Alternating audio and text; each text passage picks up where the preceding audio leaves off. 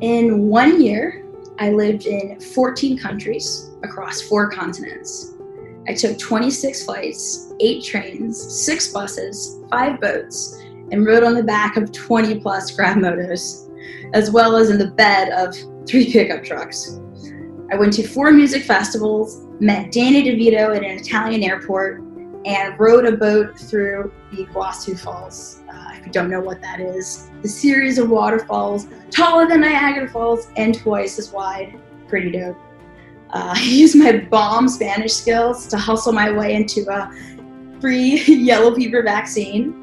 Worked on a Vietnamese farm picking morning glory leaves. I saw firsthand the factory where my vans were made. So cool. I sold a company, started another, and discovered new passions dance, art, and psychology. I communicated in 14 different languages, made more friends than I can count, fell in love, had my heart broken, and unearthed a version of myself that was stronger, smarter, and more competent and more intuitive than I ever realized existed within me. As I reflect back on it all, there's no doubt that this was all just the beginning.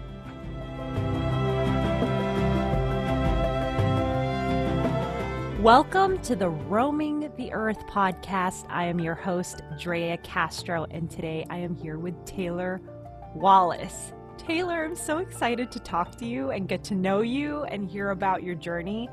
Uh, I love that excerpt in the beginning. Like, I can see your crazy ass journey around the world. so that's amazing. Uh, I want you to talk about that excerpt. Like tell me about why you wrote it and what were you thinking and and the journey. I think the idea behind that excerpt was to kind of take a second to pause and really reflect on all the experiences um, you know that I've been fortunate enough to have um, in this life in my new reality you know as a digital nomad um, and I'm a big uh, like numbers, like data person by training. So it wasn't until I kind of like looked back, looked back at like all of these experiences, kind of like by the numbers, you know, the number of flights, number of, of just insane things, and kind of just looked at them all on a list. I just remember being overwhelmed with such an immense feeling of just like gratitude of like all these awesome things that I was able to experience at sometime in the window between 24 and 27. Um, and yeah, it, just really kind of like helped me take all of these like seemingly like desperate experiences that were awesome in that moment and then like such as the life of a nomad where you're constantly like experiencing new things and like the new highs and new lows and kind of like that shiny object syndrome that I think it's important to like kind of regularly take time to, to reflect. And so that excerpt was kind of like a, you know, a more fun, um, specifically pre-COVID when things were extra. you know, um, it's been a bit more tame, you know, uh, since 2020, um, but I was lucky enough to begin this journey in 2018. So, you know, having had a really awesome, aggressive, strong front end. And, you know, honestly, we've adapted so well to digital nomading during, because it's not post COVID, um, but, you know, during COVID and hopefully beyond. So, yeah, the, the excerpt is kind of like this way of taking all of these pieces and putting them together in this like digestible nugget of like, wow, life's been really good. God's been really good. And, uh, yeah what is a digital nomad? Define what a digital nomad is. Because not everybody on my podcast will know what it is. Like I've had digital nomads before, but I love hearing your definition of it, living that lifestyle right now. A digital nomad is a person who is able to uh, work like completely like location independent, only de- dependent or reliant on you know having their laptop or whatever medium of technology and like the internet can you tell me what your life as a digital nomad looks like? Like, what does it look like every day? Oh, boy. I guess it changes, but a normal day however way you can define that. So to answer your question, so right now I mentioned I'm in Rio. Um, prior to Rio, I spent the first uh, three, two months of the year in Mexico. Um, so my typical days, I wake up. Um, I, I, like to start my day surfing. Um, so that's largely why I chose to come to Rio from where I was in Puerto Escondido in Mexico. Um, because Puerto Escondido is also known as like the Mexican pipeline, so it's a solid place to surf. Um, but they're coming into their big wave season, so it was getting to the point where it was beyond my skill level, to say the least. um, so yeah, I wake up. I'll try to catch like first light, which here is like five thirty or something like that. So surf depending on how crowded it is, or something anywhere between an hour and a half to like two or three. Come home, shower. I do a lot of like quick meals. And then I usually just pack my bag up and I'll head out, ideally to a co working space. But in some countries, that's more difficult or just more inconvenient than others. So either co working or to like a cafe. I kind of just like, you know, post up. I have a pretty solid morning routine that I kind of breezed over a little bit surfing is very dependent on what the ocean's doing. So sometimes I'll wake up and you know the waves aren't great or it's too windy or something. But in like two hours it'll be awesome. So I'll do like my like morning gratitude or like you know plan out my day or like kind of review the last things I did the night before so I can kind of like start waking my brain up to today's expectations. But yeah, basically by the time I'm out of the water and like bed, it's like grind time. So if I'm not beholden to my clients' time zones or their meetings or something, I'll sometimes try to structure my days so I'm working like a 3 2, meaning I'm working three days of the week. Like nice. anywhere from 8 to 12, again, like however long it takes to get the task done.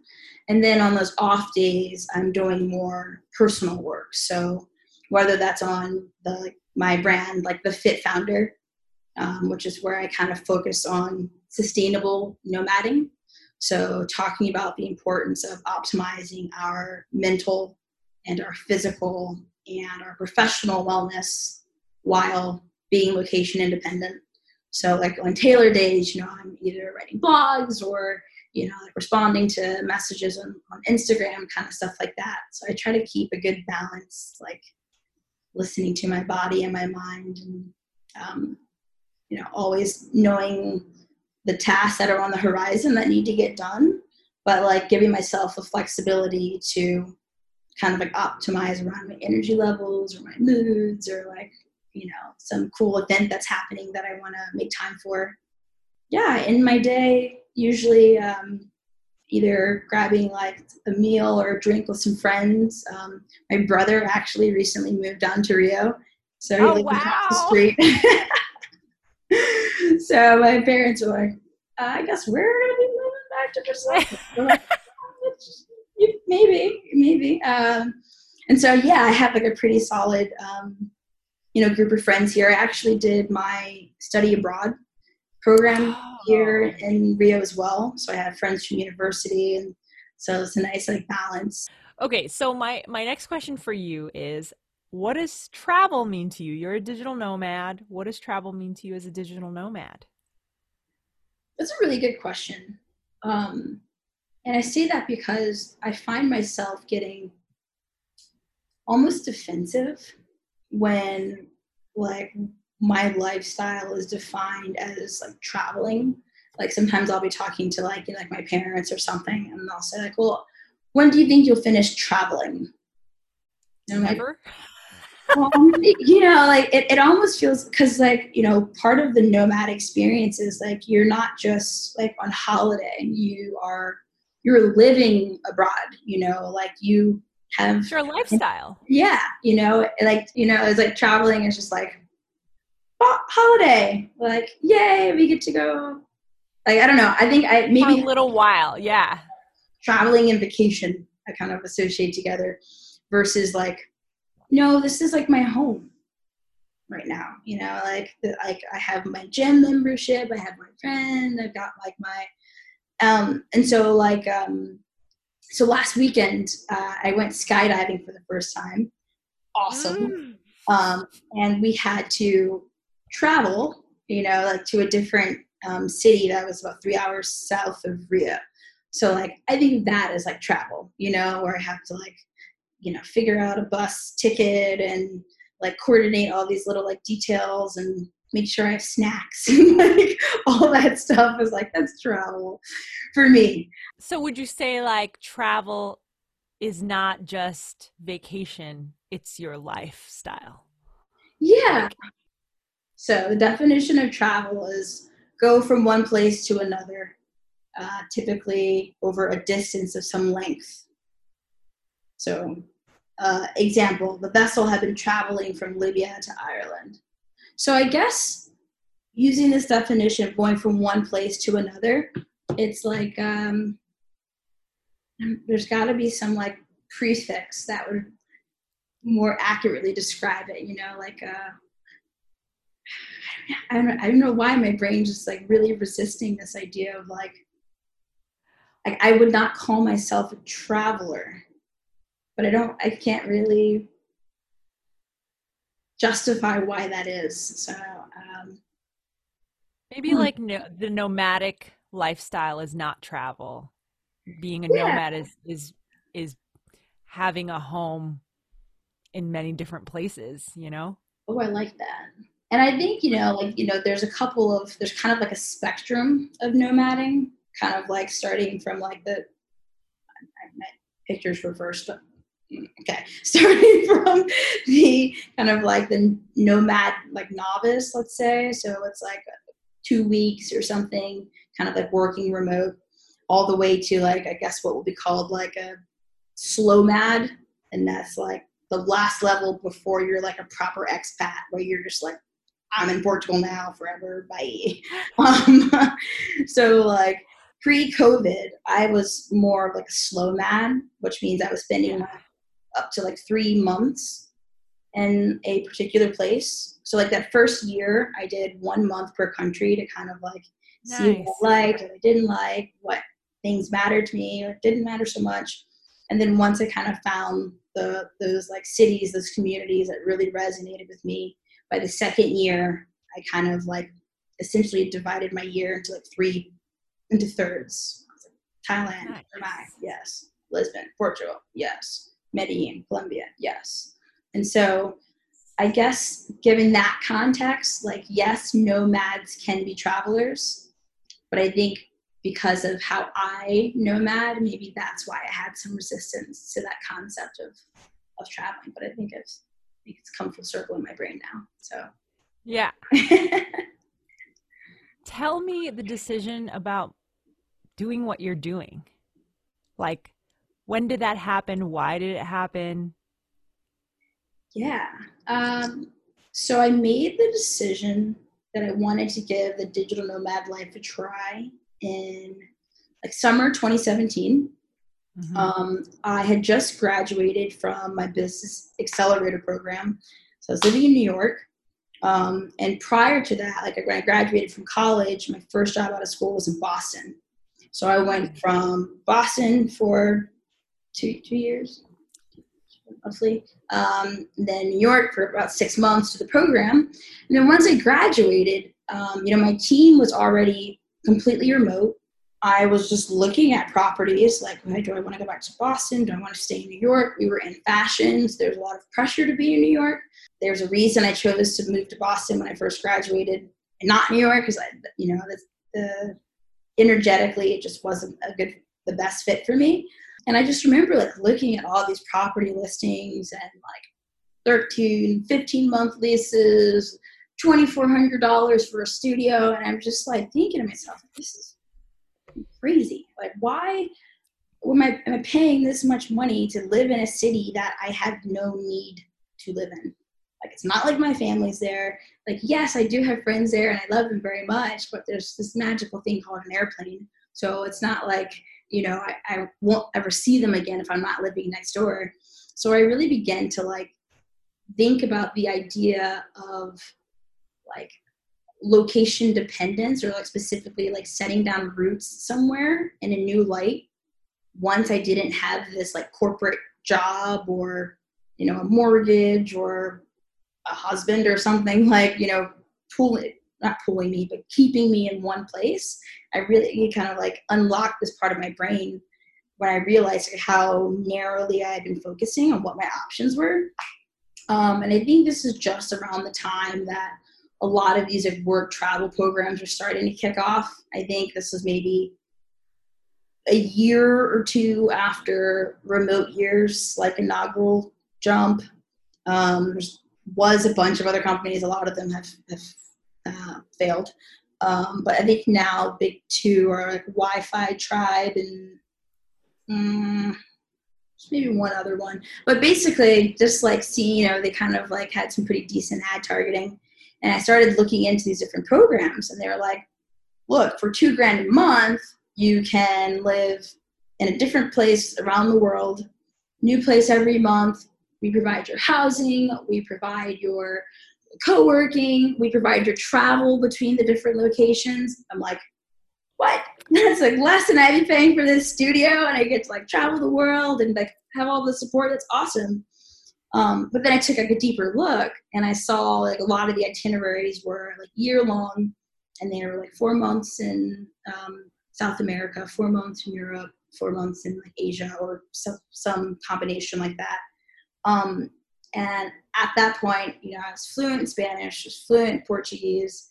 Um, I was conversational in Japanese, and wow. you know, had awesome. lived a considerable chunk of my like young adulthood, albeit I was in college, but I was like, yeah, I don't even need to pay two. I don't need my handhelds around Latin America. I kind of had this little like, like I could do it on my own.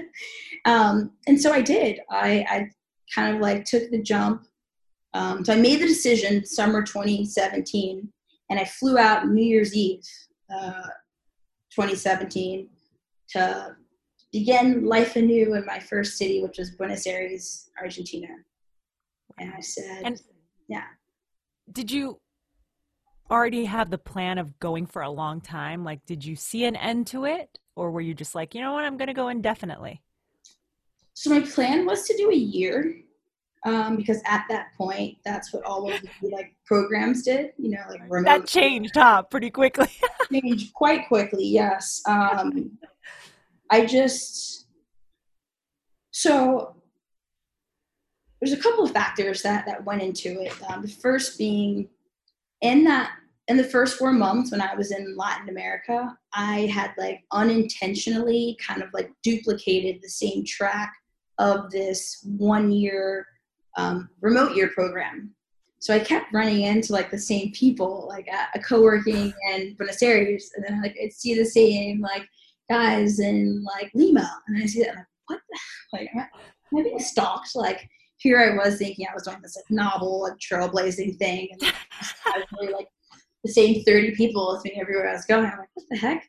So finally in Medellin, which was the fourth month of nomading, I was like, okay, lay it on me you guys are remote year, been in here for four months, like, is it worth it? And they were pretty like, you know, also very smart, also, you know, pretty competent, pretty hoping I'm hoping none of them are watching this. Very competent, very cute. Uh, um, and they kind of showed me this other side of the nomad world where it's not just like proving that you can survive in other countries or in other cultures, but it's like how do you thrive in constantly changing countries and cultures. Um, and having that community was something that I didn't realize I was missing until I could see what it looked like, you know, like not just being around other foreigners like backpackers or, you know, people on holiday, but other entrepreneurs, other freelancers, other people who also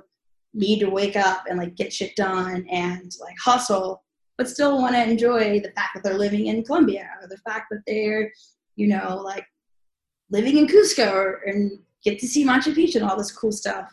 Um, Which I love. I love Cusco. If I had to pick a place where I would like probably start a digital nomad life, it would be Cusco. Like right? I freaking love it. People are so nice, food so good. I don't mind the altitude sickness so much. Like, like give you some coca leaves and we're good to go. I think good.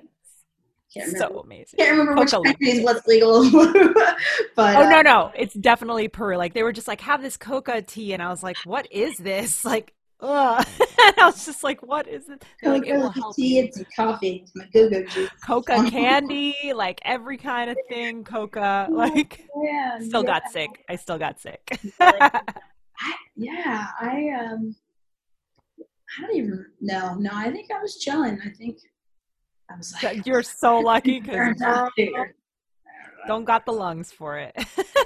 uh, after COVID, we'll see. But um, yeah, so yeah, my decision was pretty like intentional at first, and then it evolved as I got more like not like you know I was I didn't know what I didn't know when I kind of jumped off, and I was just like really open to iterating as you know more knowledge and more like opportunities presented themselves, and so Did you ever have any fears when you first started? Were you ever scared, or were you just like, I'm going in, like you weren't even thinking about it?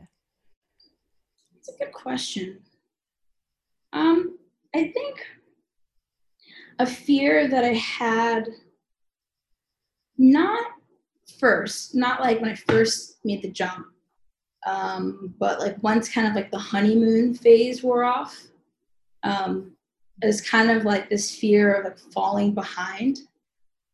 Um, so like when you make the decision to commit to the lifestyle of a digital nomad, like by proxy, you're making the decision to detach from the lifestyle of 99% of like everyone else that you know, right? So whether consciously or subconsciously, you are no longer on the same path as you know your best friend from grade school or your classmates you know from college or you know the person that started at the same analyst level as you at whatever company.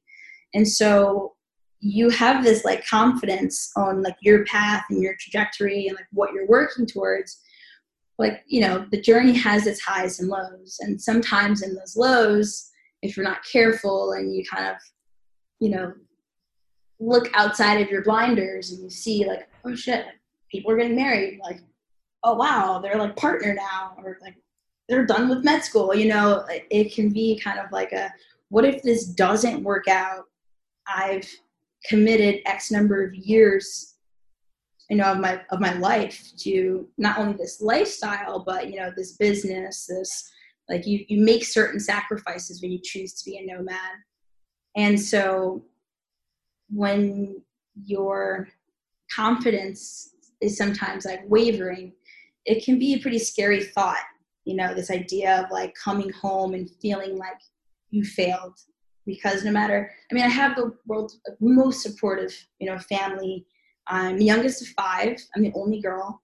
Oh Um, wow. and so like Wait, you're the la- you're the only girl. Oh my god, and you're the youngest. You got four brother. Oh no, four brothers. yeah beat some guys up. Like only people get up. though. they're they're they're fair they're fair with beat i'm just kidding they're awesome and so like i definitely acknowledge the privilege and having that kind of support because you know i have so many friends who did not do not have that kind of like community outside of the nomad world that supports you you know because like if you're already kind of like feeling low or you know a contract falls through or something and you want to talk to your mom or your best friend from home or something and they're like well i told you it wasn't going to work out or like you know i told like i guess it's time to come home like that can be really really freaking discouraging. So luckily i i didn't have that so most of the fear was internal but i think that's the greatest fear is like you really have to kind of um, step out on faith and like really have that strong foundational confidence in yourself that like even if like i don't know exactly the how but i know the what. Like i know this is going to happen.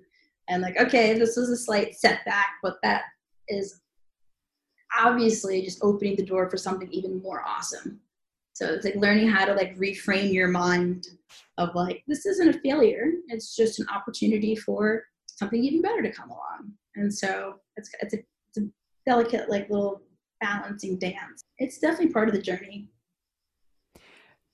So I want to talk about that because you've now moved into the wellness and mindfulness space.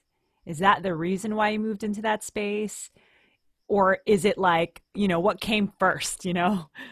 The chicken or the egg, you know?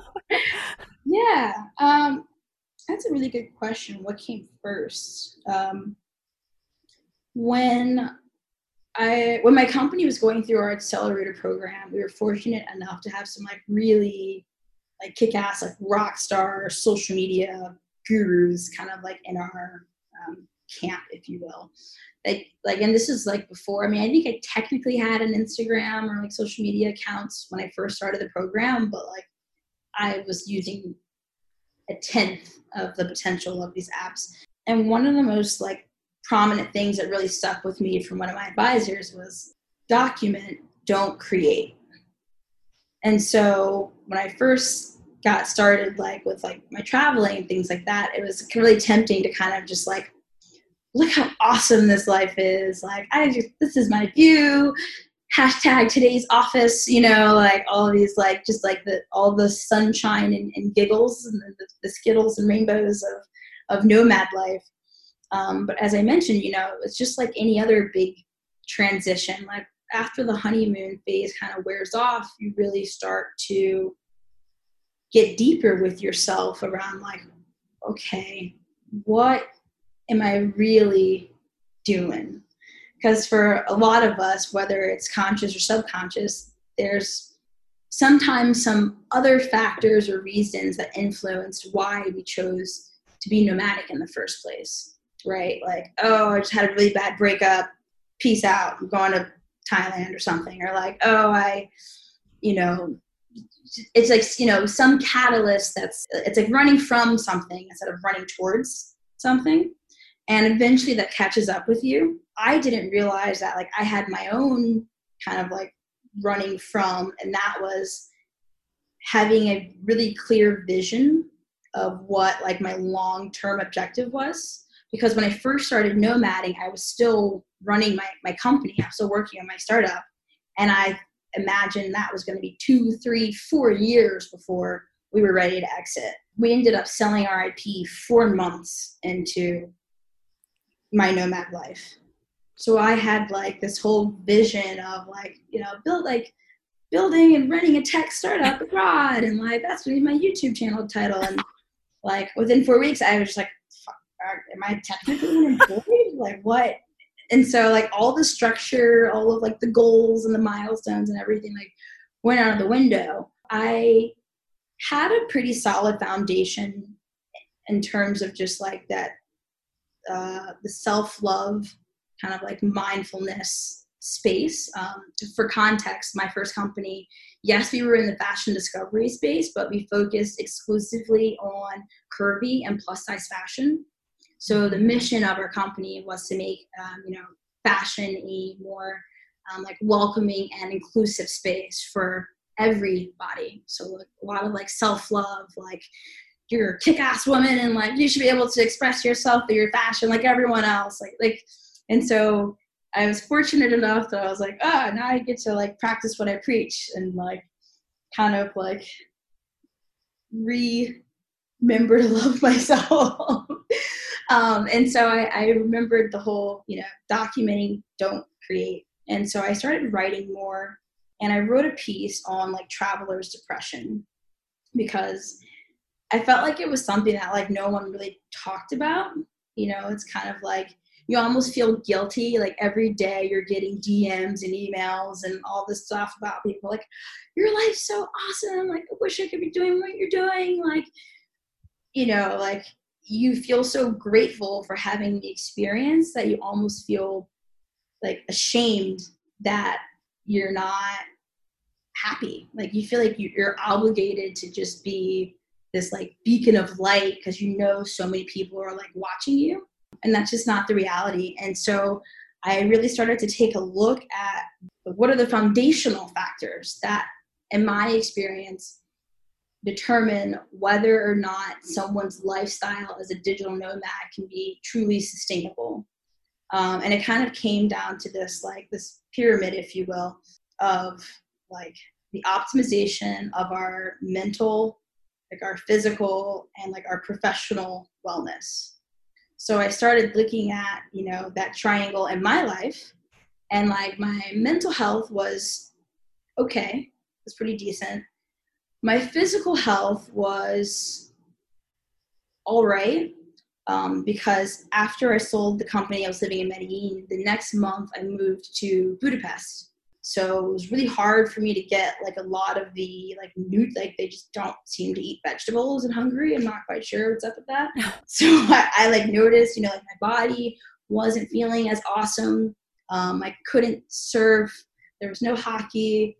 I found a pole studio, so that was like kind of like the beginning of you know the, the, the uptick in that regard but my professional was just like non-existent you know i had these like passion projects i would still go to the co-working spaces and kind of just like talk to other entrepreneurs and like i always had like a passion for kind of helping people look at some of like the problems that they were encountering with their business like differently. But I, it wasn't a business it was just like something that just helped me fill my days. Um, and so yeah I, I it's kind of hard to say what came first, the chicken or the egg, because it was in documenting like my own journey journey through like trial and error of like okay like drinking every day that's not the way to not the way to do it. Um you know they just like going to the gym every day and and like trying to just distract yourself with stuff like that's not really so good for the my mindset. And like feeling like I needed to, like, maybe I should, you know, see if that position at this bank is still open. Kind of like these like fear-based decisions about like, you know, professional paths and stuff. That wasn't serving me. So I kind of like stripped it down to the bare bones. First, I set the intention of like, what does optimal like mental health look like for me? Okay, what does optimal like physical health or wellness look like for me? Like, what does the optimal like professional health look like for me and then i kind of like started to reverse engineer how i structured my like the activities i was doing like where i was going the kind of people i was hanging out with to kind of begin rebuilding those foundations. And once i had the foundation set it was like a whole nother world just opened up. Like i would just like run into someone at some random meetup that's like oh hey, like, I know this is totally out of the blue, but like, I just need another person's perspective on this. You know, my company, like, blah, blah, blah, is in the VR space, and like, we can't decide whether we should, you know, hire a new CTO or like stick with our contract. And I'm like, huh, well, what a coincidence. Like, I remember having that same, like, and that person went on to become my first client. So it was like really blatant how much like my life shifted once I had that like that strong like grounding. So I guess both the chicken and the egg manifested at the same time. so, okay, what is the most valuable thing that you've learned while you were traveling? Or while doing what you're doing? Most valuable thing that I've learned. Like, nothing in life is permanent. I think a lot of the times, especially as entrepreneurs, but just as as analysts or ideators or type A, think whatever classification you want to call it, um, we can sometimes get like paralyzed with this like analysis paralysis. You know, even in deciding where to where to go after I, I knew it was time to leave Puerto Escondido. I think I spent like two weeks like making like a pros and cons list. Playa del Carmen, like I had friends there, but I hated Cancun and Tulum, and it's kind of the third. Like you know, like I really spent a lot of time, and then I remembered like the same piece of advice. You know, one of my advisors gave me. It's like, okay, think about whatever in your mind you have concocted as like the worst case scenario. And in my head, I was like, well, the worst case scenario is like, you know, I pick a place and I go and it sucks and I can't get any work done and I'm depressed. And they're like, okay. And then if God forbid that were to happen, what would you do? It's like, well, I'd just buy a plane ticket and go somewhere else. They're like, okay. so at the end of the day, your worst case scenario, like, really isn't that bad, right? So like helping me to like um, differentiate between like a hypothetical fear because when it's hypothetical, it can be anything, and your brain's like, like we could die, but it's like, no, you know, it just might be kind of like a crappy apartment, or the weather might not be so great. It's like, you know, and so once you kind of remove that like hypothetical film, you realize that like you, the possibilities are actually endless, and so you free up so much space in your brain when you realize that like maybe this venture will work out like maybe it won't. And if it doesn't like, like on to the next. Um, and i think that in nomading you're just like constantly whether it's you know picking a neighborhood in a country you've never been to and being like no this is not where i'm supposed to be living you know and losing your airbnb deposit it's like eh, okay, you know, or yeah. you know, yeah, it's fine because you could just like literally just move on, like yeah, and that's yeah. what's so cool about it. It is so. You're so right. It is super valuable, especially doing what you're doing, or just in life in general, just to remember that nothing is permanent. You, right. I always say, here's a saying that I love. You are one decision away from a completely different life. You know what I mean? And I think that's like goes along with what you're saying, which is like you can change your mind. Yeah. Yeah. move on. We're like almost like so programmed to think that like like every singular decision is the like you know i'm trying to think all. yeah it's like okay because i chose to go to this college like i have to study this and i have to go work at this bank and then i have to make this position by this time and then i have it's like like we think that like there's no other Path. variation of like the direction we're supposed to go and then like once you like break that mold you realize that like the only limiting factor is your own like imagination that sounds so cheesy i heard it as no but it's true it's true most dangerous or exciting moment being a nomad? I'm sure there's been some like crazy moments. dangerous or exciting? It's like dangerous. Your face, dangerous. I mean, there. I'm not gonna lie. There's definitely been a lot of both. So I think one time, this is pretty recently actually. Um, was traveling, this was in Mexico, and we were with some friends going to a like a jungle I don't know, it's one of those like happy passenger, like let's do it. You know, don't need to know any of the details, just like where where should I be to get picked up and like long story short, um, we are like following just like a pin that's just like dropped in the middle of the jungle according to Google Maps. Are you and driving? So, no, I'm not driving. Passenger, car full of gringos. Actually, well, yes, gringos and like no Mexicans, but we did have you know some Spanish speakers in the car. Basically, we are like following the pin, trying to figure out okay, the turn off, go.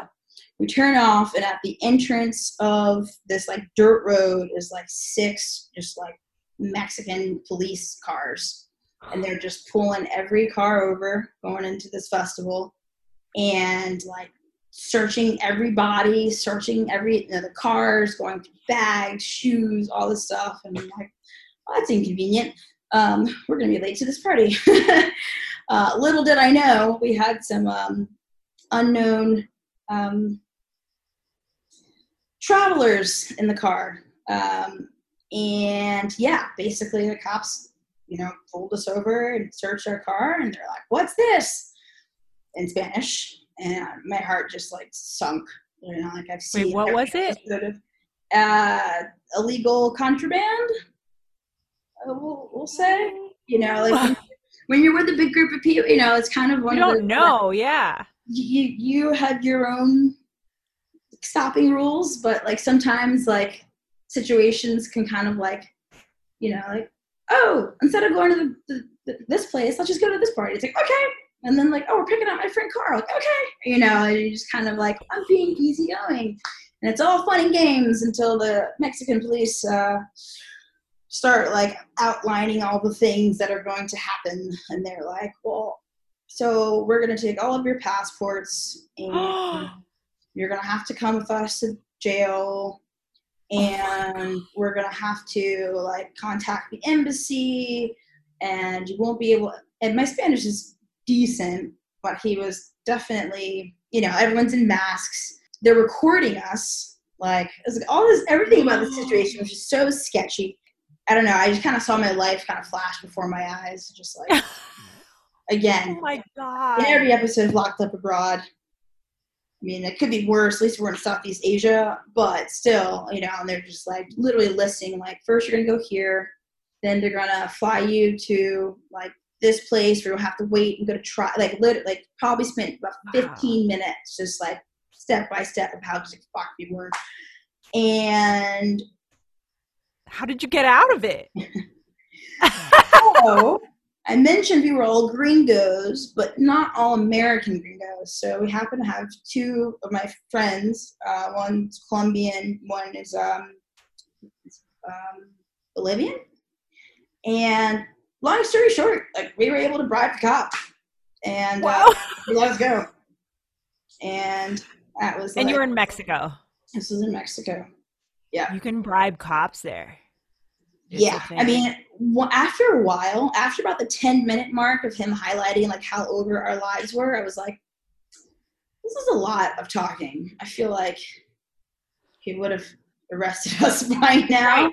and right. You know, i'd heard story like you know we had been um, you know one of my friends that got caught like peeing outside or something stupid and they bribed the cop um and There's so a word for it. situations where it was like really frustrating. It was very expensive for all of us involved, but like, oh my God. At the end of the day, like, by not being more mindful of like the situation, the specifics of the situation, it could have been so much worse. I mean, I did have friends once I moved to the other side of Mexico um, who had had issues in Cabo. Did they get arrested?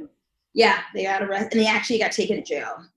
But oh it was God. for like I mean, I hope this doesn't make my hope you don't think all my friends are like super ratchet, but uh, one no, no, no, like no. public intoxication, and the other was for not wearing a mask. They wow. picked them up and they actually took them to jail, and they had to, you know, like call someone to come bail them out. And they offered, I think my one of my friends offered something like a uh, thousand Canadian dollars, and they were not having it and wow. that was not wearing a mask so you can imagine you know if in our situation yeah. you know that would have been yeah life ending you know and that was yeah. really terrifying um so that's my, probably the scariest um, that's scary my my friend well my uh my roommate is from mexico and he says there's actually a word in Spanish. I forgot what the word was because he was talking about like you just bribe the cops. It's like known you bribe yeah. the cops there. So it's like yeah. Crazy to hear firsthand that that just happened to you. Oh my god. It's bad. The That's weird bad. part is they gave the drugs back. Don't put that shit around here. It's like I'm not getting like, back. Get that shit away from me. It's just like that. What's the point of that? So like the next cop can come. Right. Oh like, God. And do it again. Oh no. Yeah. It was um like, that's insane. And take a separate car from the strangers. Like life lesson. I'm did you take a separate car? You got another car. Or did you guys by that point we were already there. I was like Yeah, yeah. Just yeah. It. Let's just you're just like, Woo! But, uh, okay, so what is your favorite or most fulfilling moment? Now that we've talked about your scariest moment, I want to hear about like the good, happy, most fulfilling favorite moment. oh man, that's a, that's another really good one. When I was living in Budapest, I um, had my now sister-in-law's her um, bachelorette party was in yeah. Croatia So it was like 10 days in Croatia. It was like a $20 flight for me. So I went. It was awesome. Such a good time. But I was like, I feel like I need a little like woosah before getting back to life in, in Budapest. So I took a little like solo holiday. I found like a really cheap flight to Mykonos. And so I was like, you know, I've always wanted to see the Greek Isles. Santorini's too romantic. I'll save that for future bag. Let's go to Mykonos. And um, I like booked my, you know, booked a room. I had like my books. It was just going to be like Taylor Beach chill. And while I was there, I learned that another island in the Greek Isles, island, uh, island of Delos. Basically, it was an archaeological site that had um, like recently been opened up. And I'm a huge history nerd, so I get to Mykonos. I find out that a bunch of my friends um, from like Boston are actually in Mykonos, like what? on the other side of the island, like at some like beach party. They're just like you know, raging, like, come party with us. And I was like, no, I'm kind of just like doing some like Taylor time, you know.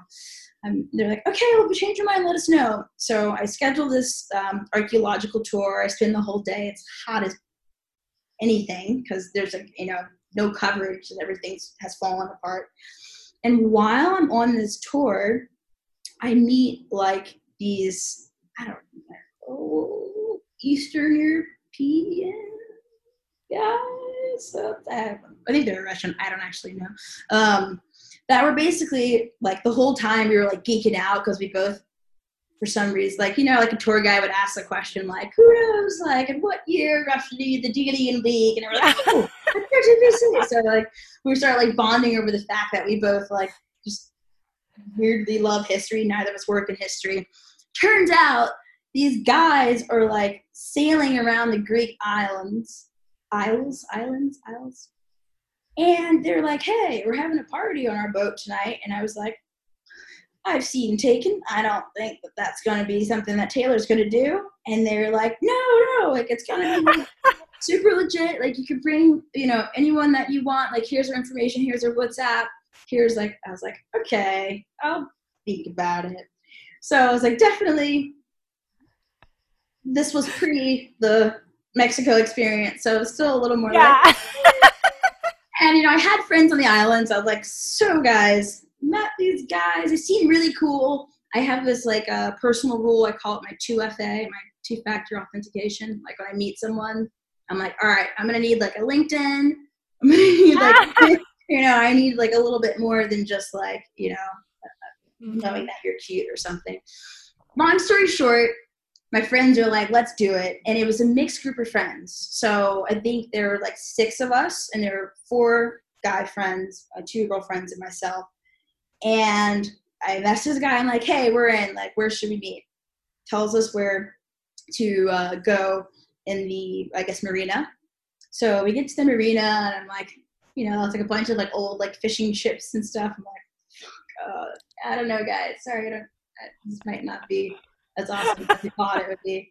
And then this like cool boat pulls up, and I'm like, okay, this is pretty cool looking. Like this could be fun, you know. They're like, they're like the guy came and you know introduced all my friends, like let them get a read on them before. Yeah. They're like, I see it's cool, and like um, the guy had gone to business, like gone to the Copenhagen School of Business and one of my friends had gone to like okay like i'm starting to feel more and more comfortable.